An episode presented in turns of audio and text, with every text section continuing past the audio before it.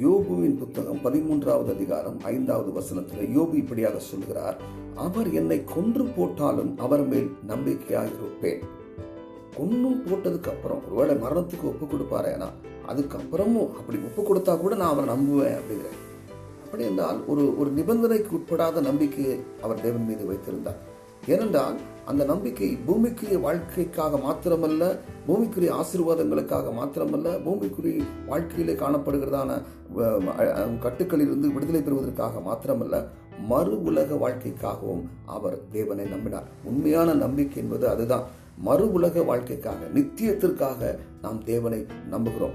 Daniel எழுதின புத்தகத்தில் நாம் அப்படியா பார்க்குறோம். மூன்றாம் அதிகாரம் பதினேழு பதினெட்டு வசனங்களை நாம் பார்க்கும்போது அங்கே சாத்ராக் மேஷாக் ஆபத்நகு என்பவர்கள் என்ன சொல்லுகிறார்கள். நாங்கள் ஆராதிக்கிற எங்கள் தேவன் எங்களை தப்புவிக்க வல்லவராயிருக்கிறார். அவர் எரிகிற அக்கினிச் சூளைக்கும் ராஜாவாகி உம்முடைய கைக்கும் நீங்களாக்கி விடுவிப்பார். விடுவியாமற் போனாலும் நாங்கள் உம்முடைய தேவர்களுக்கு ஆராதனை செய்வதுமில்லை. நீ நிறுத்தின பொருட்சிலையை பணிந்து கொள்வதுமில்லை. ஓ இந்த பெரிய அக்கினி சூளைக்கு எங்கள் தேவனாய கர்த்தர் நாங்கள் ஆராதிக்கிற தேவனாய கர்த்தர் எங்களை தப்புவிக்க வல்லவராய் இருக்கிறார் ஆனால் ஒருவேளை இவர் தப்புவிக்காமல் போனாலும் நாங்கள் வந்து இதில் உங்களுடைய இதை வந்து நாங்கள் ஏற்றுக்கொள்ளப் போவதில்லை வணங்கப் போவதில்லை. நாங்கள் மறித்து விடுவோம். ஏனென்றால் அவர்கள் தேவனை அறிந்திருந்தார்கள் தேவனுக்காக சாட்சியாக நின்றார்கள். இந்த ஒருவேளை இந்த அக்கினியில தேவன் தப்பு வைக்காமல் ஒப்பு கொடுப்பாராயானால் என்ன நடக்கும்? மறு உலக வாழ்க்கையிலே நித்தியத்திலே அவர்கள் தேவனோடு இருப்பார்கள் என்ற நம்பிக்கை நிச்சயம் அவர்களுக்குள்ளே இருந்தது ஏனென்றால் இந்த உலகத்துல இன்னைக்கு வந்து விடுதலைக்காக மாத்திரமே கர்த்தர் நம்பணும். இந்த உலகத்துக்குரிய ஆசீர்வாதங்களுக்காக மாத்திரமே கர்த்தரை விசுவாசம் இப்படி நிறைய பேர் போதித்து போதித்து ஜனங்களை அப்படிப்பட்ட ஒரு விசுவாசத்துக்குள்ளார வச்சுட்டாங்க. ஏதாவது ஒன்று கிடைக்கல அப்படின்னா அவங்க என்ன செய்வாங்க? இந்த தேவனை விட்டு விட்டு வேறு ஒரு இடத்துக்கு போய்விடுவாங்க வேற எங்கேயாவது ஆசீர்வாதம் கிடைக்குமானால் அந்த இடத்துக்கு போக அவர்கள் ஆயத்தமாக இருக்கிறார் என்றால் அவர்களுக்குள் அப்படிப்பட்ட ஒரு ஆழமான நம்பிக்கை விசுவாசம் கிடையாது. எப்ரேயர்கள் நிருபத்தில் நம்ம பார்க்குறோம் அந்த பதினோராவது அதிகாரத்தில் பல சம்பவங்களை அந்த ஆசிரியர் எழுதுகிறார் எப்படி விசுவாசத்தினாலே ஆசீர்வாதங்களை பெற்றுக்கொண்டார்கள் ராஜ்யங்களை சுதந்திரத்துக் எப்படி பிள்ளைகளை பெற்றெடுத்தார்கள் எப்படி எவ்வளோலாம் நன்மைகளை அனுபவிச்சாங்க என்று சொல்லி சிங்கங்களுடைய வாயில் அடைத்தார்கள்.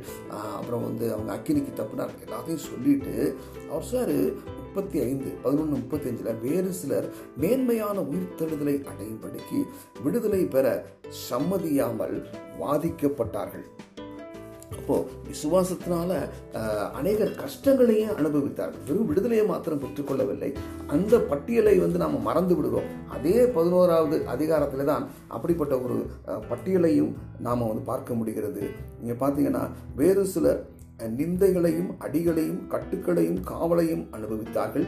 கல்லெறியுண்டார்கள் வாளால் அறுப்புண்டார்கள் பரீட்சை பார்க்கப்பட்டார்கள் பட்டயத்தினாலே வெட்ட வெட்டப்பட்டு மறித்தார்கள் செம்மறியாட்டு தோள்களையும் வெள்ளாட்டு தோள்களையும் பொறுத்து கொண்டு திரிந்து குறைவையும் உபத்திரவத்தையும் துன்பத்தையும் அனுபவித்தார்கள். உலகம் அவர்களுக்கு பாத்திரமாய் இருக்கவில்லை. அவர்கள் வனாந்திரங்களிலேயும் மலைகளிலேயும் குகைகளிலேயும் பூமியின் வெடிப்புகளிலேயும் சிதறுண்டு அலைந்தார்கள். இப்படிப்பட்டவர்களை பற்றி என்ன சொல்லுகிறார்? கடைசியில் முடிக்கும் போது இவர்கள் எல்லாரும் விசுவாசத்தினாலே நற்சாட்சி பெற்றார்கள் என்று முப்பத்தி ஒன்பதாவது வசனத்திலே சொல்லுகின்றார். அவர்களும் தேவனால் விசுவாசத்தை கொண்டு நற்சாட்சியை பெற்றார்கள். ஒன்று குருந்திய பதினைந்தாவது அதிகாரம் பத்தொன்பதாவது வசனத்தில் அப்போ பவுல் ஒரு காரியத்தை குறிப்பிடுகின்றார். இன்மைக்காக மாத்திரம் நாம் கிறிஸ்துவின் மேல் நம்பிக்கை உள்ளவர்களாக இருந்தால் எல்லா மனுஷரை பார்க்கிலும் பரிதபிக்கப்படத்தக்கவர்களாய் இருப்போம் சாதாரணமாக பரிதபிக்கப்படத்தக்கவர்களா இல்லை. எல்லா மனுஷரையும் விட நாம் ரொம்ப பரிதாபத்துக்குள்ளவங்களா இருப்போம். இம்மைக்காக மாத்திரம். நம்முடைய நம்பிக்கை நம்முடைய விசுவாசம் மறுமைக்காக நித்தியத்துக்காக. பவுல் சொல்றார் இந்த தேகத்தை விட்டு பிரிந்தேன்னா நான் உடனே கர்த்தரிடத்துல போவோம் அவரோடு கூட நான் போய் இருக்க நான் ஆசைப்படுகிறேன் என்று சொன்னார். அஹ் எனக்கு ஆதாயம் என்று சொல்லுகிறார். இந்த உலகத்தில் பல பிரச்சனைகள் இப்போ நடந்துகிட்டு இருக்குது. அப்படியே ஸ்தம்பித்து போய் இந்த உலகம் நின்று கொண்டிருக்கிறது. எல்லாரும் கலங்கி கொண்டிருக்கிறார்கள். கர்த்தருடைய பிள்ளைகளுக்கு நிறைய கேள்வி. ஆண்டவர் ஏன் தன்னுடைய ஜன ஜனங்களை விடுதலை செய்யவில்லை? ஏன் எங்களுடைய ஜெபத்தை கேட்கவில்லை? பொறுங்க. விடுதலை கிடைக்காவிட்டாலும் விடுதலை கிடைத்தாலும் இங்கே தேவன் நமக்கென்று நித்தியமான பலன்களை வைத்திருக்கின்றார். நாம் நித்தியத்திற்காக தான் முக்கியமாக அவரை நாம் நம்பிக்கொண்டிருக்கோம். நம்முடைய குடியிருப்போ பரலோகத்தில் இருக்கிறது. தற்காலிகமான ஒரு வாழ்க்கையில தற்காலிகமான பிரச்சனைகளை இந்த தற்காலிகமான பூமியிலே நாம் சந்தித்து வருகிறோம். ஆகவே இந்த உலகத்திற்காக மாத்திரம் நாம் கர்த்தரை நம்புகிறவர் அல்ல நித்தியத்திற்காக நம்புகிறவர் என்ற உணர்வோடு கூட நம்முடைய ஓட்டத்தை தொடர்வோம். கர்த்தர் உங்களை ஆசீர்வதிப்பாராக. ஆமென்.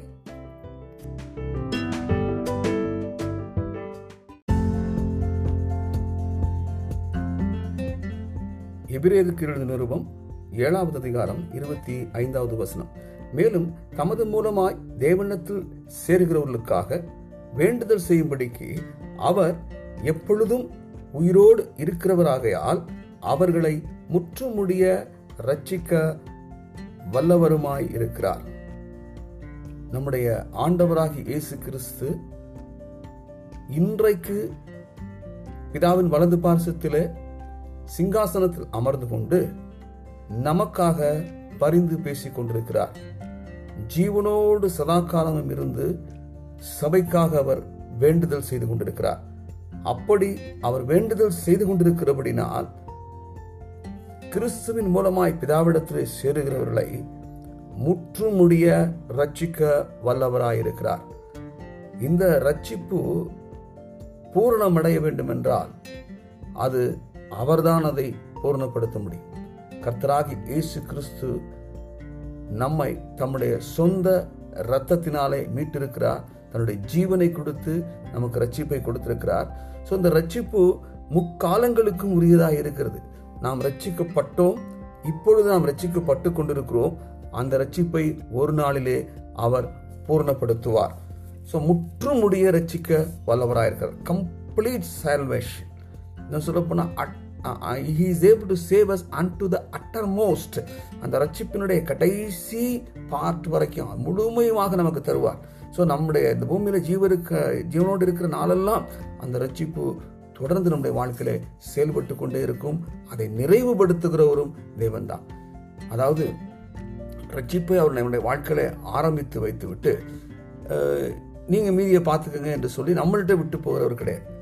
ஸோ நம் ஓட்டத்தை துவங்கின அவர் அவர் முடிக்கவும் வல்லவராய். விசுவாசத்தை துவக்கினவர் அவர் முடிக்கவும் நிறைவேற்றவும் வல்லவராய் இருக்கிறார். ஸோ துவக்கம் முதல் முடிவு வரை ரட்சிப்பு கர்த்தருடையது. அதை நிறைவேற்றுகிறவரும் நம்முடைய ஆண்டவராக இயேசு கிறிஸ்து தான் பிலிப்பியர் ஒன்றாம் அதிகாரத்திலும் கூட ஐந்தாவது வசனத்தை நீங்க பார்ப்பீர்களானால் அதுக்கு சா இணையாக ஒரு வசனம் இருக்கிறது. உங்களில் நற்கிரியை தொடங்கினவர் அதை இயேசு கிறிஸ்துவின் நாள் பரிந்தும் முடிய நடத்தி வருவார் என்று நம்பி அந்த நற்கிரிகளை ஆரம்பித்தவர் கடைசி வரைக்கும் அந்த கிறிஸ்துவின் வருகையின் வரைக்கும் அதை தொடர்ந்து அவர் எடுத்துச் சொல்வார். நம்முடைய ஆவிலே மறுபடியும் பிறக்கும் அனுபவத்தை பெற்றுக் கொண்டிருக்கிறோம். ஆத்தும ரட்சிப்பு இப்பொழுது நிறைவேறி கொண்டிருக்கிறது. சரீர மீட்பு ஆகிய ஒரு அனுபவம் வருவதற்காக நாம் காத்திருக்கிறோம்.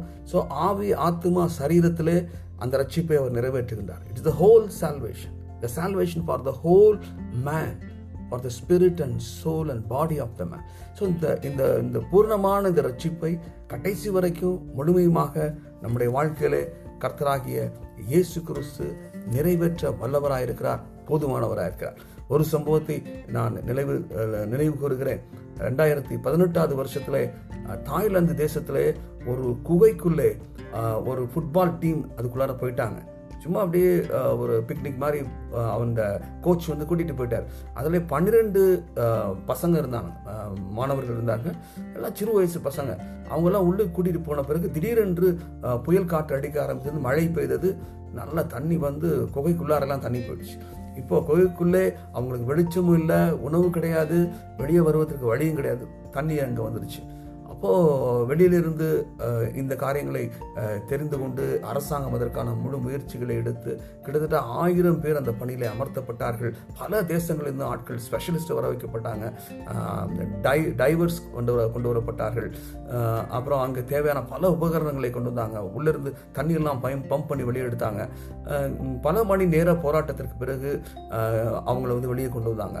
பத்து நாட்களுக்கு பிறகு அந்த பதிமூன்று பேரும் உயிருடனே வெளியே கொண்டு வரப்பட்டார்கள். அவங்களுடைய பெற்றோரிடத்தில் ஒப்படைக்கப்பட்டார்கள். ஸோ இப்படித்தான் நம்முடைய ஆண்டவராக இயேசு கிறிஸ்து கூட பாதியிலே நம்மளை விட்டுட்டு போயிட மாட்டார். நம்மை கரம் பிடித்த தேவன் கடைசி வரைக்கும் நடத்து முழுமையுமாக லாஸ்ட் பாயிண்ட் வரைக்கும் நம்ம ரட்சிக்க வல்லவராயிருக்கிறார் அதுதான் நம்முடைய விசுவாசமாக இருக்க வேண்டும். நான் ரட்சிப்புக்காக தேவனை விசுவாசிக்கிறோம் என்று சொன்னால் இந்த விசுவாசத்தை தொடர்ந்து பிடித்து கொள்ள வேண்டும். கடைசி வரை என்னுடைய ஆண்டவர் என்னை முழுவதுமாக ரசிக்க வல்லவரை சூழ்நிலைகள் என்ன வந்தாலும் சரி எப்படிப்பட்ட போராட்டங்கள் வந்தாலும் சரி எல்லாவற்றிலிருந்தும் தேவனை மீட்டுக் கொண்டு தன்னுடைய ரட்சிப்பை பூர்ணமாக நிறைவேற்றுவார் என்று விசுவாசம் இருக்க வேண்டும். கர்த்தர் உங்களை ஆசீர்வதிப்பாராக. ஆமேன்.